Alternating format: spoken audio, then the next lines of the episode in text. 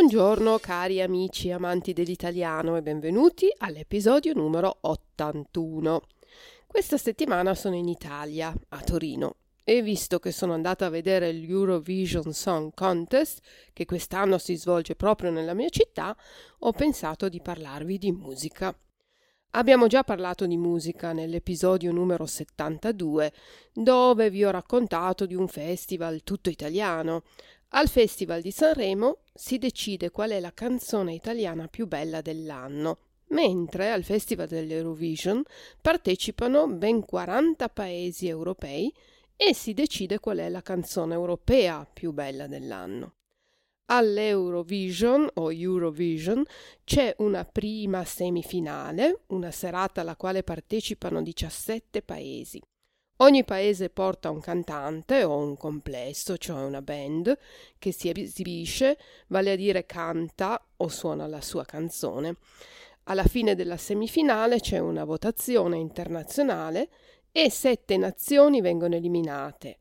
I dieci paesi che passano la semifinale partecipano poi alla finale.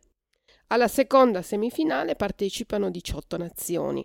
Anche in questo caso ogni paese porta un cantante o una cantante o un complesso o band che canta e suona una canzone. Alla fine della serata, dopo la votazione internazionale, otto paesi vengono eliminati. Le nazioni che hanno passato il turno gareggiano, cioè rimangono in gara, nella finale contro gli altri dieci paesi che hanno passato il turno della prima semifinale. Alcune nazioni hanno il diritto di partecipare direttamente alla finale e queste sono l'Italia, la Germania, la Francia, la Spagna e la Gran Bretagna. Da alcuni anni partecipano a questo grande evento musicale anche alcuni paesi che non sono in Europa, come l'Australia che gareggia dal 2015, visto che in questo continente ci sono grandi estimatori dell'Eurovision. Estimatori sono i fan o i fan, come diciamo noi in Italia, sono i tifosi, persone che amano e seguono l'evento. Oltre all'Australia partecipano Israele e Marocco che non sono europei. Insomma, avete capito, l'Eurovision è una grande festa della musica, ma soprattutto un'occasione di incontro internazionale. Quest'anno a Torino è diventata una grande manifestazione per la pace, visto quello che sta succedendo in Europa. È stato un modo per incontrarsi e dimostrare che la musica unisce sempre. Ancora non sappiamo chi sarà il vincitore quest'anno, ma l'importante, come si dice, è partecipare. Ma ora entriamo nel mondo dei concerti e della musica dal vivo ed impariamo le parole che possono essere utili. Per vedere un concerto dobbiamo comprare prima di tutto il biglietto. Il biglietto è un pezzo di carta che riceviamo al pagamento del prezzo del concerto.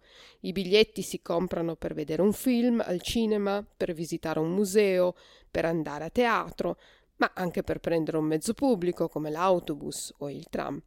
Per andare ad un concerto dobbiamo comprare il biglietto in anticipo e possiamo farlo online con il computer o cellulare in prevendita, vale a dire appunto in anticipo. Per vedere un film al cinema o uno spettacolo teatrale invece il biglietto si può anche comprare direttamente all'entrata allo sportello shelter. Sul biglietto è indicato il posto dove dobbiamo sederci con il numero della fila, fila RAIE, e il numero della poltrona, poltrona Sessel o posto, posto Sitz. Arrivata la serata dell'evento, prima di entrare ai concerti c'è un controllo. Persone addette, addette vuol dire zuständig, addette alla sicurezza, controllano che tutto sia a posto. Cosa significa questo? Significa che non possiamo portare oggetti pericolosi come bastoni, stöcke, bastoni, coltelli, messer, coltelli e naturalmente anche armi, Waffen, armi, ma neanche bottiglie di vetro che se lanciate possono ferire, verletzen, ferire la gente. E cosa vediamo quando entriamo allo stadio o all'arena dove si svolge il concerto? Il palco o palcoscenico, bühne, dove si esibiscono gli artisti. Attenzione, la parola artista non si può tradurre letteralmente dal tedesco, perché artista è la persona che fa arte, arte, artista, Kunst, Künstler, mentre la parola tedesca artist in italiano è acrobata oppure artista di circo.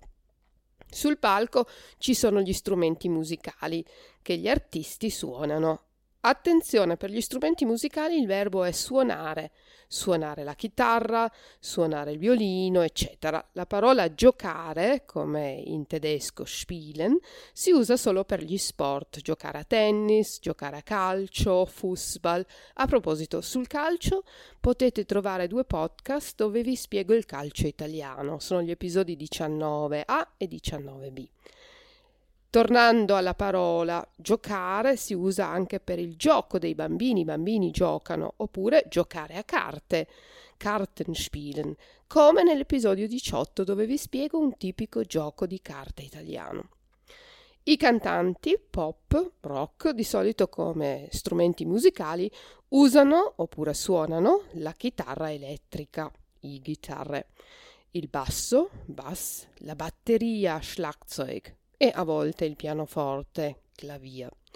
Molto importanti sono gli impianti audio con grandi casse acustiche, Lautsprecher, amplificatori, Verstärker, finali di potenza, Leistungsendstufe e naturalmente i cantanti hanno sempre il microfono, microphone.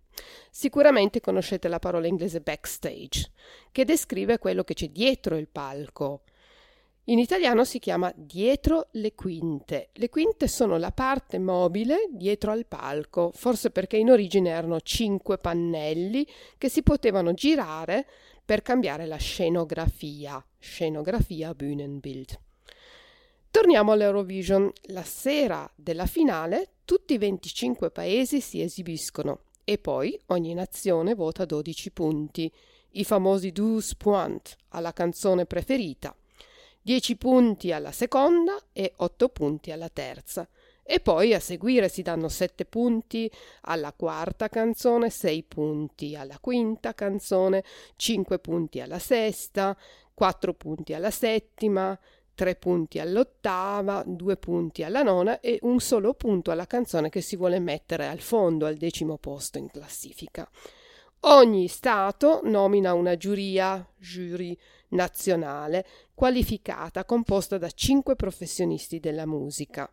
I voti, Stimmen oder Punkte, i voti che dà questa giuria rappresentano il 50% del voto dello Stato. L'altro 50% è affidato ad un televoto. Importante, non si può votare per il proprio Stato, né con il televoto e neanche la giuria nazionale può votare il proprio Stato, ma solo altre nazioni. L'Eurovision Song Contest è nato nel 1956 a Lugano ed è stato trasmesso, übertragen, trasmettere, übertragen, è stato trasmesso eh, tutti gli anni in Eurovisione, con l'eccezione del 2020 a causa della pandemia del coronavirus. È l'evento non sportivo più seguito al mondo. Appena finita la seconda guerra mondiale, i paesi erano impegnati nella ricostruzione. Tutti cercavano un modo per dimenticare i brutti anni della guerra e allo stesso tempo la televisione stava muovendo i primi passi. Nel 1950, con la nascita dell'Unione Europea in radiodiffusione, si cerca un programma televisivo che possa unire tutte le nazioni. Sergio Pugliese, un drammaturgo e giornalista italiano, suggerisce allora una gara canora, Singwettbewerb. Gara canora sul modello del Festival di Sanremo. L'idea piace e nel 1956 a Lugano c'è la prima edizione, alla quale partecipano sette paesi. Si decide che a turno i paesi partecipanti ospiteranno il festival e nel 1957 il paese ospitante, il paese dove è, ha avuto luogo la seconda edizione dell'Eurovision è la Germania dell'Ovest, che farà il festival a Francoforte. Dopo la seconda edizione si decide che il paese vincitore sarà automaticamente il paese che ospiterà il festival l'anno successivo.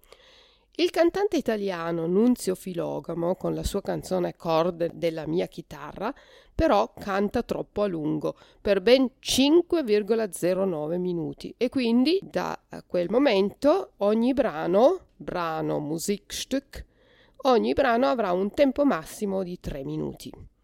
Quali sono le canzoni che hanno avuto successo grazie all'Eurovision? Volare, oh oh, cantare, oh oh oh oh. Nel 1958 e non ha neanche vinto, pensate. Volare ha ottenuto solo il terzo posto, ma è diventata un successo mondiale. È conosciuta come Volare, ma il vero titolo è Nel blu dipinto di blu e la cantava Domenico Modugno.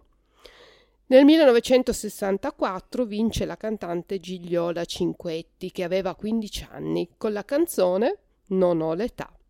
E l'austriaco Udo Jürgens con Merci Chérie e poi, come non ricordare gli ABBA, svedesi con la canzone Waterloo, che ha vinto nel 1974.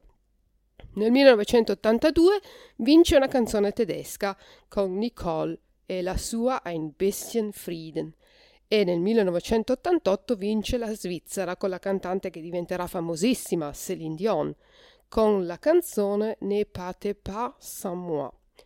Nel 2010 vince per la seconda volta la Germania con Satellite della cantante Lena Meyer-Landrut.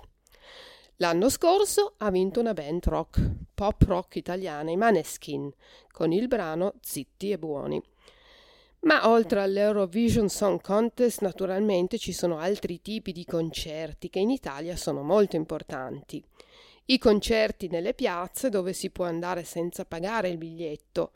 Uno di questi molto importante è il concerto del primo maggio, un festival musicale organizzato tutti gli anni per il primo maggio per la festa dei lavoratori e viene organizzato dai tre sindacati Gewerkschaft, sindacato e i tre sindacati italiani più importanti organizzano appunto questo eh, concerto. L'evento si chiama anche concertone perché è molto lungo, comincia nel primo pomeriggio e finisce a notte fonda. Finiamo ora con qualche curiosità sull'Eurovision. La cantante più giovane ha partecipato nel 1989, era Nathalie Pack, francese, che aveva solo 11 anni. Ora per partecipare bisogna avere almeno 16 anni. E il cantante più anziano? Partecipa nel 2013 per la Svizzera, è Emir Ramsauer e aveva 95 anni. L'Eurovision è anche una festa molto inclusiva e ci sono stati nel corso degli anni moltissimi cantanti affetti da qualche disabilità. Nel 1992 e nel 2000 per la Spagna partecipa Serafin Subiri, non vedente. Nel 2008 anche una donna affetta da cecità, Blindheit. Partecipa per la Georgia Diana Gutskaya. Ecco, adesso farò un po', paio di nomi stranieri, mi scuso per la pronuncia, ma ecco, Georgia, Ucraina, Polonia, ecco, non so queste, eh, eh, queste lingue, quindi leggerò i nomi come sono scritti. Nel 2015 la cantante polacca Monika Kutz Jinska si esibisce in sedia a rotelle, sedia a rotelle Rollstuhl. La band finlandese Pertti Kurikan Nimi Vivet è la prima band affetta da sindrome di Down, che partecipa con un altro record, la canzone più corta del festival, 1 minuto e 27 secondi. Bianca Nicholas degli Electro Velvet per la Gran Bretagna è una cantante affetta da fibrosi cistica, mucoviscidose. Altri importanti primati sono quello della cantante israeliana Eden Allen, che nel 2021 canta la nota più alta, e Natalia Gordienko per la Moldavia canta la nota più lunga. Eurovision è anche conosciuto per le scenografie e i costumi sgargianti, auffällig. L'abito più caro è stato indossato dalla cantante dell'Estonia Elina Nezaeva che costava più di 65.000 euro.